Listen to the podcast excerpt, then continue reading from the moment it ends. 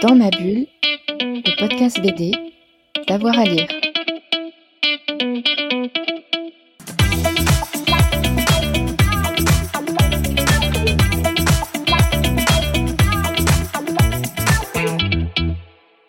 Alors dans ma bibliothèque, euh, ben, on trouve euh, un peu les deux les deux pôles qui, euh, m'intéressent euh, le plus en termes de, bande dessinée, c'est-à-dire un côté très euh, graphique et, esthétique de la bande dessinée, et puis par ailleurs un côté très porté sur la narration et, la complexité des histoires.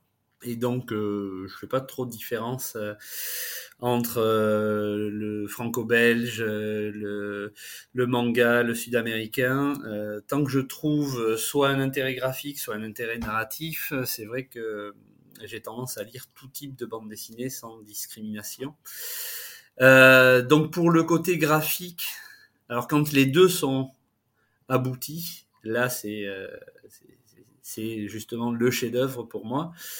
Euh, sinon, ben, il y a des, euh, des, des, œuvres comme ça qui ont marqué euh, mes années de, de, lecteur, notamment de, de, de jeunes lecteurs où euh, je découvrais tout ce monde foisonnant de la bande dessinée. Donc pour le côté graphique, c'est euh, Carlos Niné avec par exemple Fantagas où euh, finalement l'histoire passe complètement au second plan euh, pour, euh, pour par contre une explosion graphique, des, une inventivité en termes de, de, dessin et, et le monde dans lequel il nous emmène qui voilà qui, qui se qui peut finalement se passer de l'excuse de, de la narration.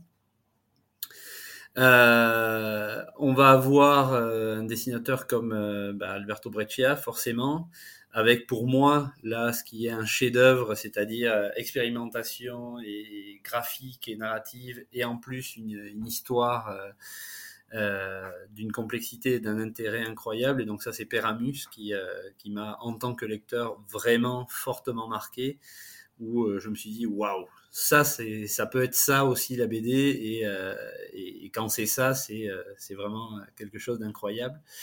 Euh, Certains albums d'Alaxiner sont aussi du même registre que, que, que Peramus. Euh, donc il y a des hauts et des bas dans Alaxiner, déjà parce qu'il y a des Alaxiner qui sont faits de courtes histoires, euh, alors qu'il y en a d'autres qui sont des histoires en entier euh, beaucoup plus complexes. Euh, et notamment pour moi, un, un livre qu'ils ont fait, euh, Munoz et Sampaio, et qui et qui est pas forcément euh, très connu et qui s'appelle le livre. Euh, donc c'est pas un Alaxiner, mais c'est euh, quelque chose qui se passe euh, en Argentine avec le réseau nazi qui qui est essayait de, de faire s'exfiltrer les les nazis en Argentine et la possibilité qu'un trésor nazi ait aussi été débarqué en Argentine. Et, euh, en fait, c'est pas leur, euh, leur roman graphique le plus connu, et pourtant, en termes d'histoire et de narration, c'est vraiment incroyable. Ensuite, euh, ben, il y a des livres euh, où au début, je suis pas forcément, j'étais pas forcément euh, fan du dessin et puis euh, la narration euh, s'impose et, montre que, finalement c'est plus important que tout type de, virtuosité graphique. Et où en, ensuite quand on le lit on se dit ben voilà en fait oui ça ne pouvait être qu'avec ce dessin là et c'est parfait que ce soit comme ça. Euh, c'est notamment le cas de l'art de voler de Kim et Altariba qui, euh, qui pour moi était aussi waouh une énorme claque, alors que pourtant en termes graphiques, j'étais pas forcément hyper attiré par ce type de dessin euh, au début.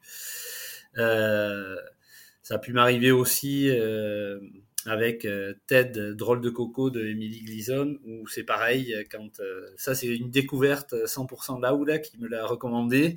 Et au début, graphiquement, c'était pas forcément quelque chose qui m'attirait. Et après l'avoir lu, je me suis dit, mais c'était évident qu'il fallait que ce soit ce dessin-là, que ce soit traité comme ça. C'est euh, voilà, tout marche parfaitement bien.